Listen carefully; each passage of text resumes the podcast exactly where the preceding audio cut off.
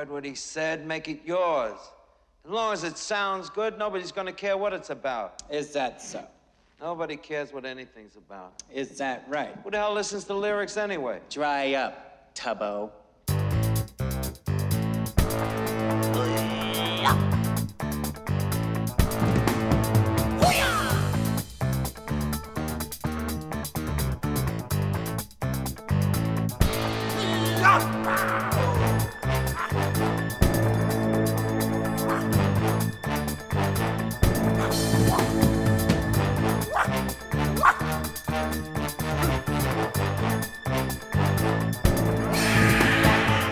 Phantom of the Paradise. Uh, I decided we should watch this film again because I know, know that it features largely in your personal uh, um, pantheon of, of movies. And I loved it when I was a kid. And so I thought, oh, it'd be nice to revisit it. But when I put it on, the effect was so potent. I love this movie so much. I have to say, I think it's magnificent. It is a good film. It's it's got a lot of very memorable imagery and it's got one hell of a soundtrack. I Well, love Paul Matt, Williams. Those two things are exactly what I would say. The memorable imagery, scene after scene, I remembered in exquisite detail. They they were so perfectly fashioned and had such an impact on me. It's got a very um, hyper realized design to it, which Designed by a- Jack Fisk. and it's not a seventies look. May I just also add, this is inevitable, that the set dresser was Sissy Spacek.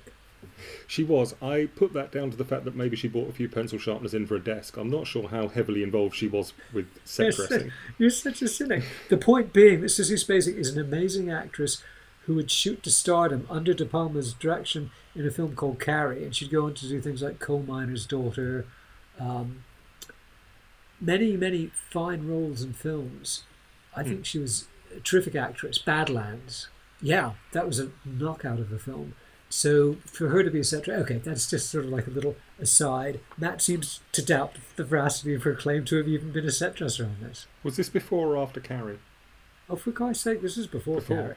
Long before, isn't it? Yeah. Yeah, because De Palma was sort of an underground filmmaker. He's always making films which were quite commercial but quite quirky, and he hadn't sort of come to the surface. He was still making his films were sort of falling in the zone of exploitation films, not because necessarily they were like that. They were a bit like that, but because they were sort of underground guerrilla filmmaking, not mainstream cinema.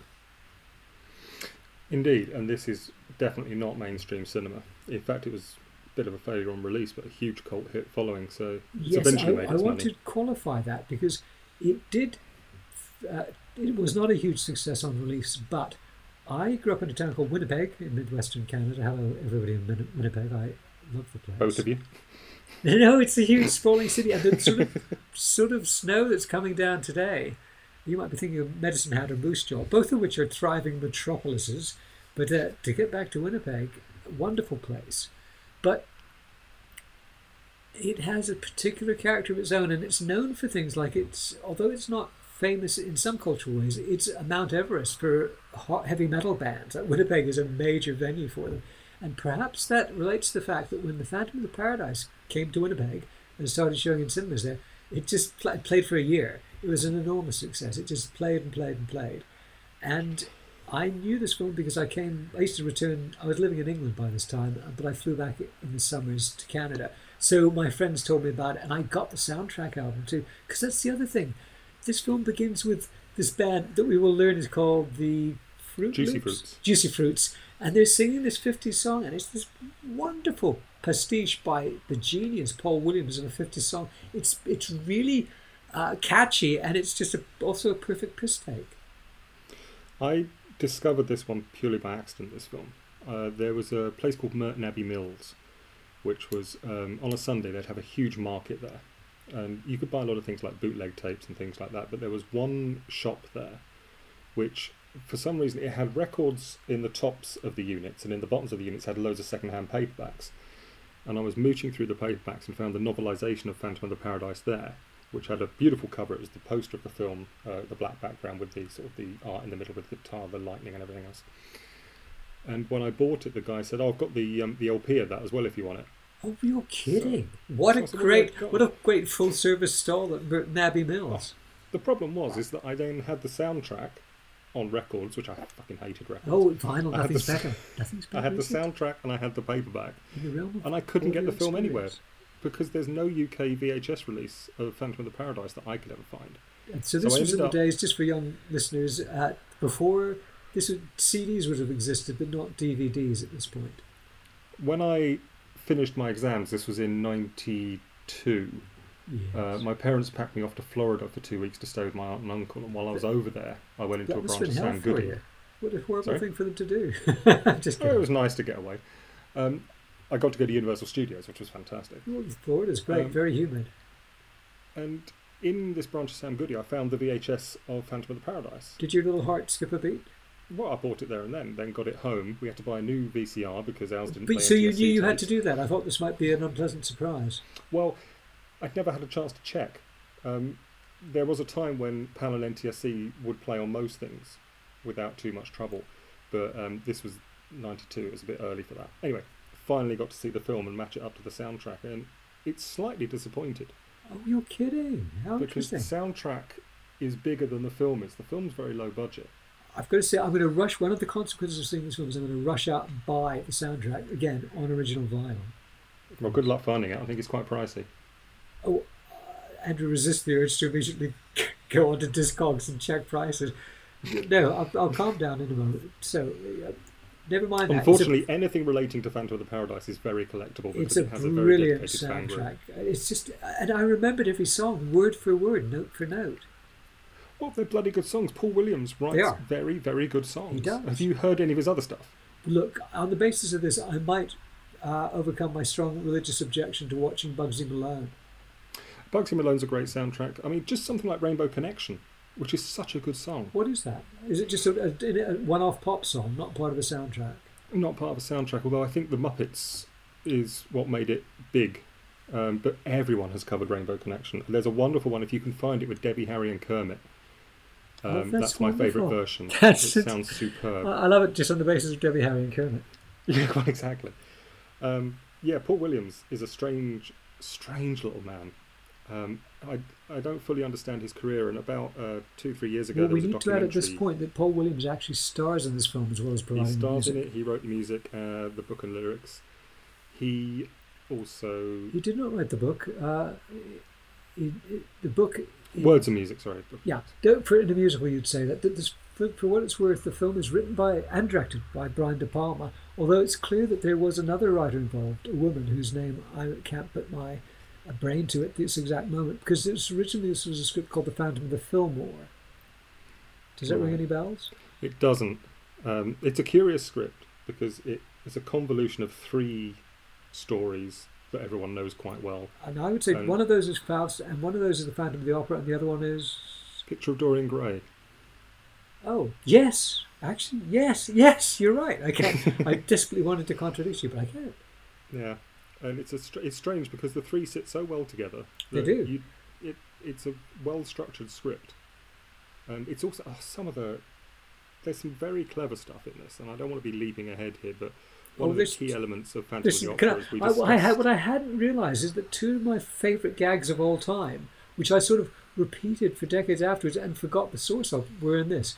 And one of them Is the one of them I know- contract that, that, that, that. So this is the Faust thing. So just very quickly, Paul Williams is a incredibly successful record producer, basically a musical mogul who's exploiting talented people. Uh, he's based a little bit on Phil Spector, who just recently died, but like a, a, a, sort of inflated to Howard Hughes proportions.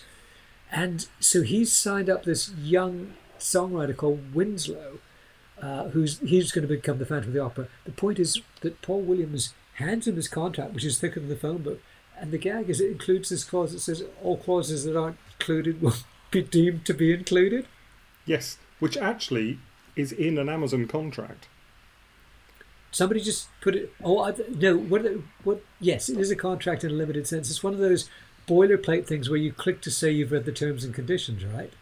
Well, Amazon have this uh, thing in the contract. You sign up with them as a supplier, uh, which we found out when we were still publishing, which is that anything not covered in the contract they can add at any time they like, and you've already agreed to the contract. That's, the rule. I So in agreeing just to a- that- I thought this was just an insane joke. What you're saying this is actually it's a, real. it's a thing. It's in terms and conditions now. I mean, this film, you know, is, is well ahead of its time in terms of that terms and conditions because we all do it.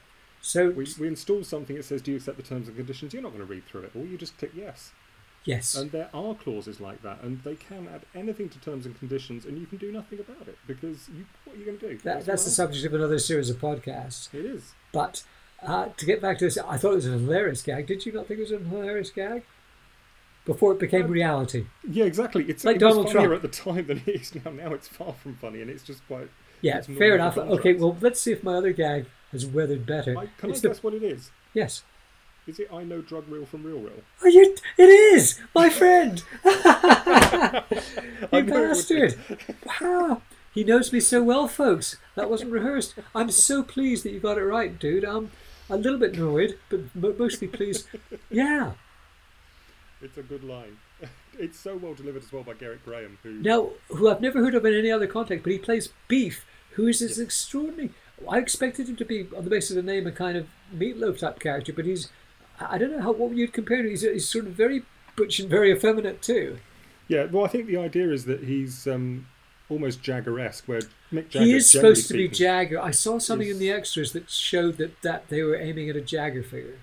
Yeah, Jagger prances about the stage, you know, giving it the macho thing, but actually in person he's quite gentle and effeminate. Soft spoken. Yeah, Well, this uh, guy isn't soft spoken. He's hilarious, and he's he's trying to escape because Swan is, is manipulating him to what is he? Anyway, there's a stratagem afoot. he's this- forcing him to perform when the Phantom's already threatened him. Yeah, the Phantom has threatened him, and this guy does the right thing. He thinks, okay, the Phantom's threatened me, I'll get out of town. But he's intercepted by Philbin, who's this quite a good secondary bad guy. Yeah, the the, the roadie. Exactly. He's sort of Yeah. greaser roadie, isn't he? And yeah, he just um, he says, "Are you on drugs?" He goes, "I know drug real from real real." I just love that line so much. this is look, this is a great movie. Everybody, just stop what you're doing and watch this movie. It's seriously because it's although it's kind of dark and satanic, it's really good fun. The, the songs are incredibly catchy. This could be the shortest podcast ever because basically it's just a, a, a, an endless encomium to this film. Well, like as, as I was saying earlier, there there are some very clever bits in this, and it does borrow from Phantom of the Opera. And it, we were talking about Phantom of the Opera on another podcast. We just did Dario Argento's Phantom of the Opera, and one of the key scenes in any Phantom of the Opera adaptation is the chandelier being dropped on the audience. Oh, that happens. This yeah, does it slightly differently. In this Yeah. case, uh, the Phantom takes the lighting, which is a chandelier, which is a neon lightning bolt, and then passes it on a fishing wire down the stage into Beef, killing him. And That- that's the that is- chandelier drop. that's so different. Do you think it actually is inspired by the chandelier? I think it's definitely what it is. Yeah. It's, it's the lighting dropping and being used uh, as the climax I'm, of the I'm Phantom's delighted that you rage. managed to enlist one of the classic tropes of the, the Phantom of the Opera. But can I just say, I need to ask some questions. Did, did, did Kiss imitate the face paint in this, or was this uh, imitating Kiss? I don't know. I've never really liked Kiss or, or got into the, the whole deal the with them, so I don't know. But I, 74. so people can work that out at home. But Hmm. that's part of it. I think this is the same sequence that Matt's talking about. There's this amazing sequence where they're about to launch Beef, who's going to be this new rock star. One of the gags in this is that there's a, that the, uh, the the band, the rock band, is so meretricious because initially they're Juicy Fruits, who are like this kind of 50s greaser doo wop band. Is that a description of them? Yeah. And I- I- then, without uh, tr- tr- like without uh, blinking, they're very happy to completely sell out and reinvent themselves as is, is it the undead at this point? No, no, I think it's meant to be a different band each time. It's the same performers because if you think about it, the Juicy Fruits were blown up. Oh, well, no, wasn't the Juicy Fruit, or was it the Juicy Fruits who were doing the Beach Boys type thing? That was them, was it? Yeah, they were doing the rehearsal on that, and then the bomb goes I off, so that kills that, them. bomb. My, you may be right, but my interpretation was that this was actually the same people who were just so mercenary that they just happily shapeshifted into any new style of band that Swan wanted. So that would be my take on it. Because It certainly although- works both ways. yeah, uh, but at this point, what I was getting at is the undead are marching around with face paint like in Kiss, and also reminded me of Rocky Horror several times. So they're marching around in this kind of Frankenstein monster movie vibe, and what they're doing is their guitars have got the, like these sharp cutting blades on them, you know, in quotes, and they're slicing into the audience, and they're slicing the limbs off the audience, which are obviously just stooges in the audience. That the cutting blades are silver painted cardboard. but they're gathering up these fake limbs, and behind the screen they're sewing them together in this Frankenstein style. What I'm getting at is what a great musical number, and what a great introduction for like a new rock star in the form of Beef. It is really good, and you're right about the Rocky Horror thing. This would have been in production in '73 because it came out in '74. Rocky Horror first hit the stage in '73, so I'm wondering if there was any influence there. Because the Very other thing- close, very close to call, isn't it?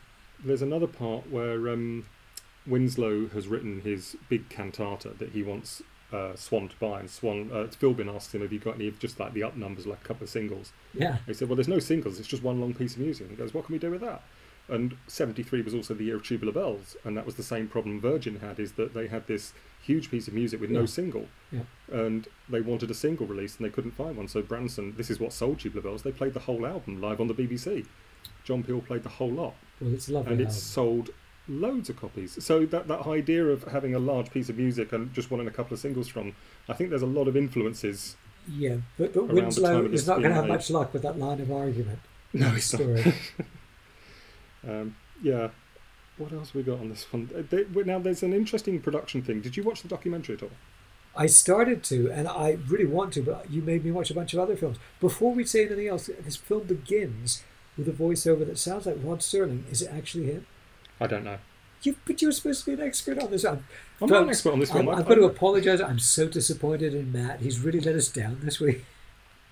Well, It sounds, is- folks. I think it is. I think it is Rod Serling, uh, and I thought it was wonderful. But but this was tempered by the fact they got this. The film begins with this corporate logo, and uh, the the company is called Death Records, isn't it? Yes. And I knew because Matt had told me this, I was on the lookout for it. I realised that Swan, who has, has this record company, uh, they, when they made the film, it was called Swan Song. Matt told me Yeah. this, and all through the movie, everything is branded Swan Song, presumably with that Swan logo, which we see a couple of times. You see it a few times. They didn't manage to cover them all up, but they some of them are so clumsy.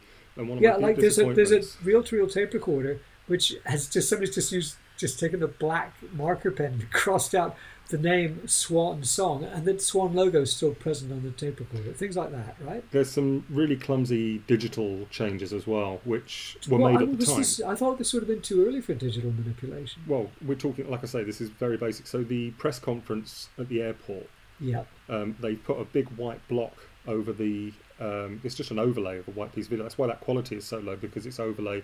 So they tell us they need the film off, put it onto videotape, and then put a white rectangle over the podium. Yeah. The problem they've got with that is that the shot zooms in, and they've managed to zoom in with it. I mean, they've done a great job for '74, but I think Yeah. if you're remaking this film uh, for DVD and you've got all the original elements, this is one of those things that you could probably do a lot better and maintain the quality rather than having a massive quality drop. And no one's done that. Well, Uh, that that possibly be because De great, Palma and it's a shame. But it's also a shame that somebody didn't check that the name hadn't been used. Yes. Well, I mean, this is a low budget production. I don't think anyone was thinking along those lines. Well, that's a real shame, but because it complicated their lives. But the Death Record logo, which is this poor dead bird lying on its back, is a great logo, and I It's think it's logo. better than Swan Song. And the branding turns up in things like the Record Factory. And that it looks great. All those boxes with the logo on. It, it makes the film look higher budget than it is. But those scenes with the, where you see the rec- record boxes with the logo on, those would have had to have been reshot. There's no way you could do that uh, with, um, by I manipulating optics. believe they found out partway through production. So that would make sense. Yes. So there was some stuff shot. There's some stuff that wasn't. well, that's great. Um, yeah. But this is all a bit of a sidebar. This is a complication in the life of this great low budget movie. It's a pity they had a complication because boy, do I love this film. And it's got uh, our what's fast becoming one of our favourites for the film session. It's got Jessica Harper in it. Well, and she's really she has this wonderful quality. She's a waif, like Mhm. you're always a sucker for a waif, and I am slightly too. But she's she's got this really interesting. She's pretty in a kind of elfin way. You you're siding with her because she's this tiny little thing. There's a sequence where the, all these singers are auditioning and they're all competing for the same part, and she breaks into song, and the other singers are even a bit impressed, which I, I think wouldn't really happen in real life. She's a great singer. She's not a bad little dancer. What do you think of her dancing? Uh, it's hilarious. I she has one dance that she does in two films. How, does how disillusioning. She's pretty good at that dance, though. It's a, a bizarre sort of. Um, it's almost like running on hot coals. I would call it. Um, sort of hops forward with her body back. She does it three or four times in this film. She also does it in Shock Treatment. So that Um, she's a one-trick pony, sadly. Possibly. I mean, it, it, it looks good in this. It looks great in this film. And um, it does. she, uh, I can't remember what I was saying before that. Now you put me off, you bastard. Well, I'll, I'll go on a bit about how fantastic Jessica Harper is because we're instantly on her side because she's Oh. just appealing. So I think she has a, a certain amount of star power in that regard. She looks great. She's got this wonderful kind of beguiling face, and she's but there's a sort of irony with it. Don't you feel that she's always listening or reacting slightly sardonically? She's kind of sardonic. I think Phoenix as a character Yes. is not a nice person. No, because she sells out Winslow. She sells out straight away, but so does Janet in Shock Treatment. She's playing the same role. Well, we know shock treatment is a, which, to the folks at home who don't know, the Rocky Horror Show was written by a genius called Richard O'Brien, and his the next thing that he did, I believe it was sequ- sequentially the next, was shock treatment. Was that Jade? No, that something fell over in the room. Um, it's probably just the standard kind of poltergeist thing. Yeah, that's fine. We have a quick investigation. If I don't come back in half an hour, I send the Ghostbusters.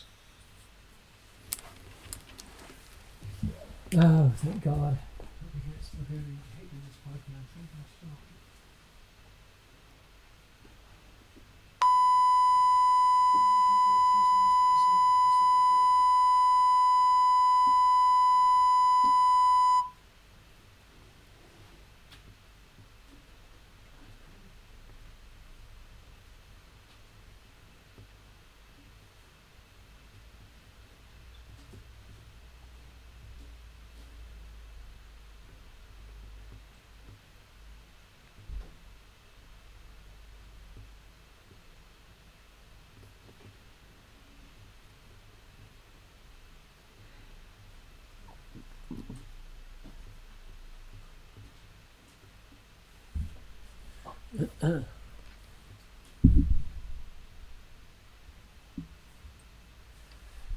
Yes, so uh, couldn't identify the source of the mysterious noise. I haven't ruled out poltergeist attack, so but I did take more importantly took the chance to get some snacks. So going to crunch grapes for a minute.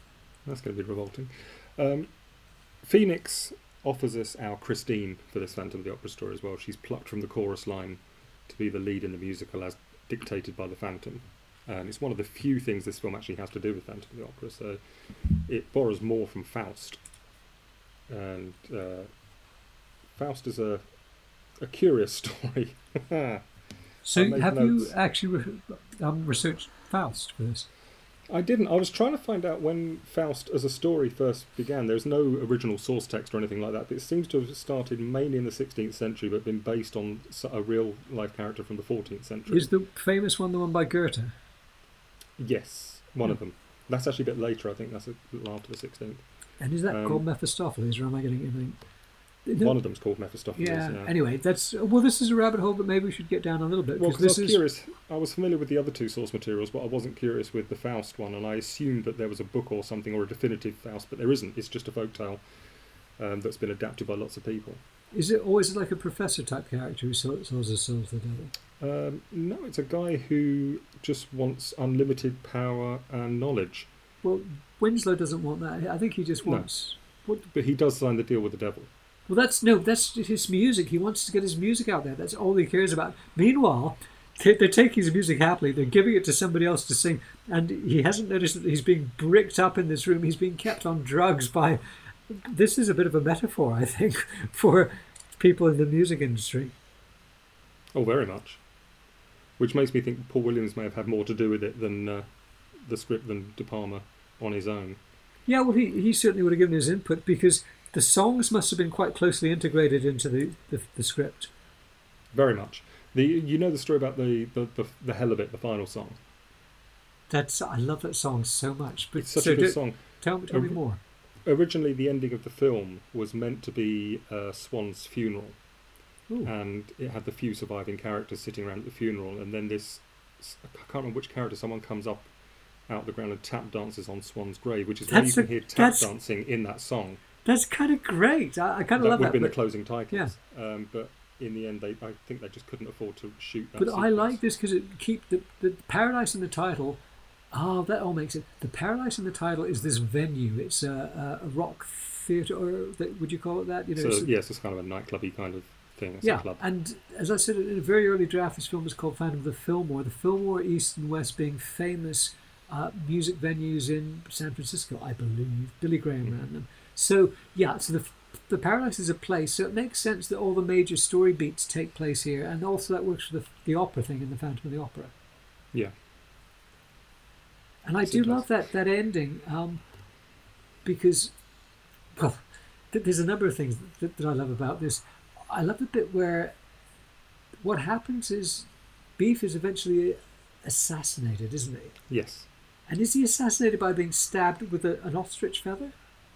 No, we just two minutes ago discussed this. He has a bolt of neon lightning. Oh, yes, yes. Sorry. So somebody is later assassinated by an ostrich feather. But the point I was trying to work towards is at the height of this Frankenstein's lab show, which is great, where they're assembling this new star, he's killed with a neon bolt of lightning. But the audience just think, oh, this is part of the show. and It's great. Yeah.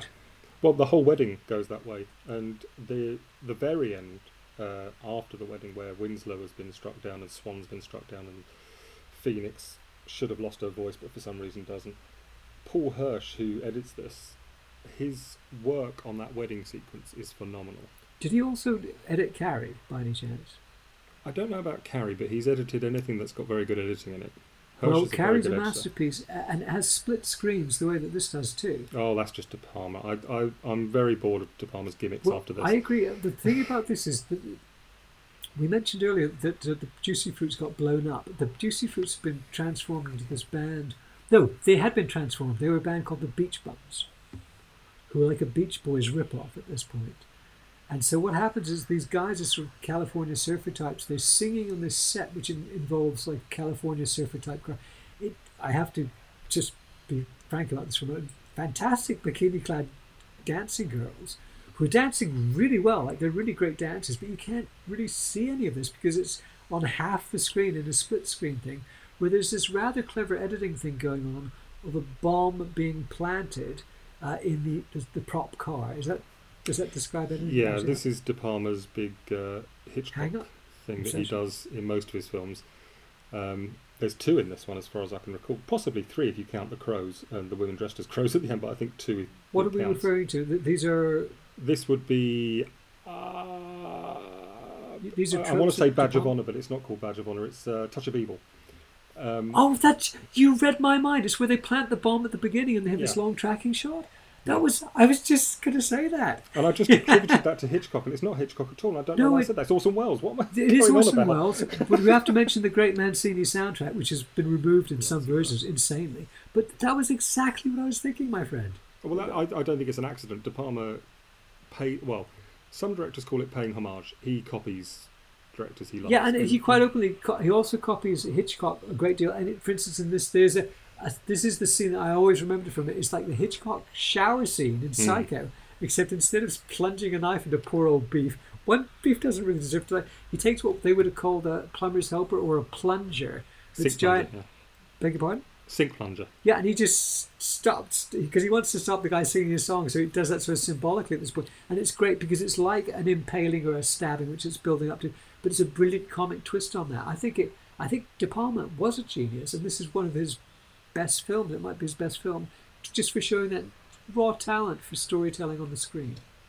I agree. I think once he got money, things went a bit awry, Yeah. and I think a lot of directors work better with a lower budget. I think it makes them more creative. This is this is like the perfect balance because although it's low budget, it's wonderful visually. I mean, it's really good, but it's not that sort of money and soul hemorrhaging Hollywood big budget stuff. It's it's a fantastically good use of a small budget. It is. There's some cleverly done shots as well that are dynamic and fun without a lot of effort. And the Phantom's cape is used to full effect toward the end when, when he's, he's a great corridors. physical actor because when he's running around, he's acting with his body because it's, it's sort of grotesque and comic. It's not, you know, it's exactly what it's called for. Finley's eyes are really good as well. Um, that's pretty much all you yeah, can see. just just to, to give a shout back to to one of the our podcasts that, that we're going to have to re-edit. It was our pilot podcast. It was one a film called Thriller. You talked about this. I think I said this actress has great eyes, and then you said great eye because she actually only has one of them. Well, the Yes. same with the, the character in this, right? Yes, indeed, another one-eyed. We should make a list of these at some point. Yeah, Um, but, but yes. uh, For a while, they were selling replicas of that Phantom mask, and I wanted one, but they were going for something like 800 quid up in the That is a bit excessive even for Yeah. you. But it's such a good look. I've written when Matt Winslow's mask comes off to reveal the hideous disfigurement, which is a, a classic trope of the uh, the Phantom of the Opera story. I've written he looks like Marty Feldman. He does a little bit with an eye falling down the side of his face. I can see that. Um, there is a, a sequence as well just prior to that where the Phantom actually unmasks himself, which draws us away from Phantom of the Opera, uh, where he reveals himself to Phoenix on the roof, and she seems kind of okay with it. so it's not the Well, usual the, the thing about Phoenix horror. is uh, she, she's a very appealing character, uh, Jessica Harper, and she's this innocent young singer who's who's singing recognizes the greatness of Winslow's songs, and and she's going to sing, but then she instantly sells herself out. She's to to, to Swan, and she's snorting cocaine and going along with his little thing. So she ceases to be. She's setting. She's uh, set up to be quite this an engaging, sympathetic character, and then she just becomes sort of a man, minor bad guy almost. Yeah, she well, she she kind of disappears into the background. She's present at the wedding, but she doesn't have any lines. She doesn't do anything. Doesn't, This is her own wedding. That's Yeah. shall we point out. She's being married to Swan, but you alluded to that earlier. This again is one of those fantastic. Brian De Palma does these wonderful things of shooting this action on the stage and the audience's reaction to it, and he places all these characters in the audience, and they're they're telling all these little stories, and the interaction of the audience with the stuff that's happening on stage, like they go bonkers, especially bonkers when Beef gets killed and they just think it's part of the show. And again, as Matt says at the wedding, which is taking place on stage at the end, there's a very well wrought assassination sequence. Obviously, I think inspired by a masterpiece of a film called The Manchurian Candidate, which I mm-hmm. know Matt doesn't like, so I'm going to have to drag him over the coals for that one. But again, there's an assassination, somebody ends up dead, and the audience is like, it's great. And it- you're sort of not sure whether they don't realize it's really a death or whether they don't care. I think because of the theatrics of Beef and the construction of Beef, where the audience are dismembered in order to make the Yeah. parts of Beef, I think it's just one step up from that. It's the same Yeah. with Hollywood, where realism becomes more real. You know, But, visual but what about the wedding be. at the end? Do you think that they think that is just an act? Yeah, absolutely. Even Philbin getting shot, I think it's all part of the drama. Um, and again, it's- Winslow, because when Winslow's crawling across the stage, they're all gathered around and crawling along with him, Yeah, uh, almost it's like, cheering him along. you're There's right. no sympathy from them. this observation of the sort of um, the parasitic or symbiotic nature of the audience and the, and the rock acts, the ex- excessive rock acts. The same goes for comedy as well. They look at the amount of comedians who die on stage, and the audience think it's part of the joke.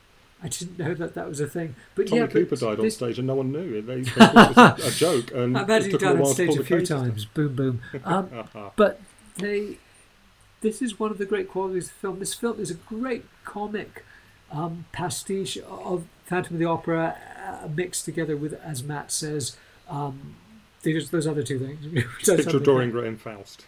Yeah, but on top of that, it's this interesting observation of the chemistry between the performer and the, the audience, which I, I think it, what it made me think of is that then De Palma went on to shoot rock videos for people like Springsteen, and there's a very famous one where he turns to the, into the audience and he picks up this girl, this is all staged, and he brings this girl out of the audience, and then she turned out to be one of the chicks in Friends, I think. That's Courteney something like- Cox, yeah. yeah. So, but but it that suddenly made me think that the way he shot that rock video, it, it was a man who really knew how to shoot a rock concert.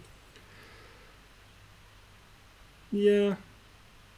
I'm not that impressed by that video. I don't think I've ever recalled the visuals in any detail, so I've we seen don't it a have few to, times. to pay I homage to that. We, we do need to pay homage to this film. I, I've, I, because I'm like a dog with a bone. I can't let this go. It's Swan who stabbed at the end of something, which, which I think was a feather from one of the exotic dancers on stage. Is Oh, it's the possible? mask. It's the crow beak from the Oh, mask. one of them has a mask. It's the black mask, like that, and it's Because they're of, all supposed to be dressed up as um, swans, uh, oh, black swans. well, well, or like dead birds by this stage, right? Because I think there's something in the documentary where the dancers complained about their bikinis because they had black feathers on and they thought it looked too much like they had unruly pubes. Unruly pubes. Good name for a band. No, but they do have this kind of black feathery outfit, and the, the, the beak headband to me looked like just another part of that. So I thought they were being stabbed with the uh, the quilly end of a feather. Anyway, it's a, it's a minor point. I'm glad you clarified that. But what a great movie! And I, you know, of all the movies I've watched, this is the one that I've wanted to immediately put back in and play again. Excellent. It's a it's a beautiful Blu-ray release. There's a couple of good Blu-ray releases of this. Uh, most of the good stuff was ported to Arrow. The one I on got was was uh, Arrow. Yeah, So- most of that's come from the French release. Yes, because there's a very good documentary, and they're all talking in English, but it says uh, when it's describing their roles on the film, it's in French. Like I don't know Oh, French. Gerrit to say- Graham, wonderfully. I think possibly because he's Canadian, he does his interview in French, Cool, so he's Good subtitled on it. Um, so yeah, it's but a, but it's, a nice very. set. There's some excellent documentaries. It's a great transfer. I just Jessica Harper is wonderful. I don't know the name of the guy who plays Winslow. Isn't that terrible? It's William Finley. William Finley. But Yeah. Paul Williams is boy is Paul Williams great in this. Guy who plays Philbin's great too. It's, I think it's a lovely movie. As I was saying Um, earlier, there is a, a film out there called um, Paul Williams Still Alive, which was made a few years ago by a, an American Now you guy. mentioned that, and having watched this, I was hungry to see that. Well, I think we should at some point because uh, it, if the idea is, is that no one remembers Paul Williams, everyone remembers Paul the Williams except the Paul guy that made that documentary. in this that struck me. I mean, I've been saying he's great, but I haven't described why. He's he's so poised and knowing, and kind of there's an element of self mockery. There's a brilliant bit where we discover that he's still as young looking as he was in the fifties when he was sort of like a, a young Phil Spector type. And he's in his bathtub recording his suicide note because at some point the devil intervenes. It's, anyway, the point is, he's smoking a pipe. He's got like this kind of Hugh Hefner pipe. It's just such a perfect fifties touch. I think he's even got a little rubber duck, hasn't he? But it's uh, but he's it's a really intelligent, very subtle and and funny, deta- detail, detailed and funny. Williams is an unlikely star. He's an unlikely swan, I think. You, you would expect a tall, well, in square-jawed. the extras. kind of He was like the like he wasn't supposed to be Swan. He was, uh, the, the the cast there was a merry dance around in terms of casting in this. I can Hmm. just tell you that much. Um, so he's an unusual choice for lead, but he works, and I think he works a lot better than anyone else would have done. Well, at one point he was supposed to be the Winslow character, believe it or not. Did you yeah, know that wouldn't have worked, I don't think. No, no, but anyway, there's lots for you to learn in these extras. Folks, let me just recommend, I think this might be the. This is, it's hard to say this because some, we've done some films that are really deep and serious and have heart. And this is basically just an entertainment, but and a confection. But what a tasty confection. What a great entertainment. This has been a podcast by my friend Matt West and myself, Andrew Cartmel. But very importantly, the music, the fabulous music you heard at the beginning and that you're listening to now, is by Joe Kramer. Thank you very much, Joe. What do you know about it? You just pass the stuff out. I take it. I know drug reel from real real.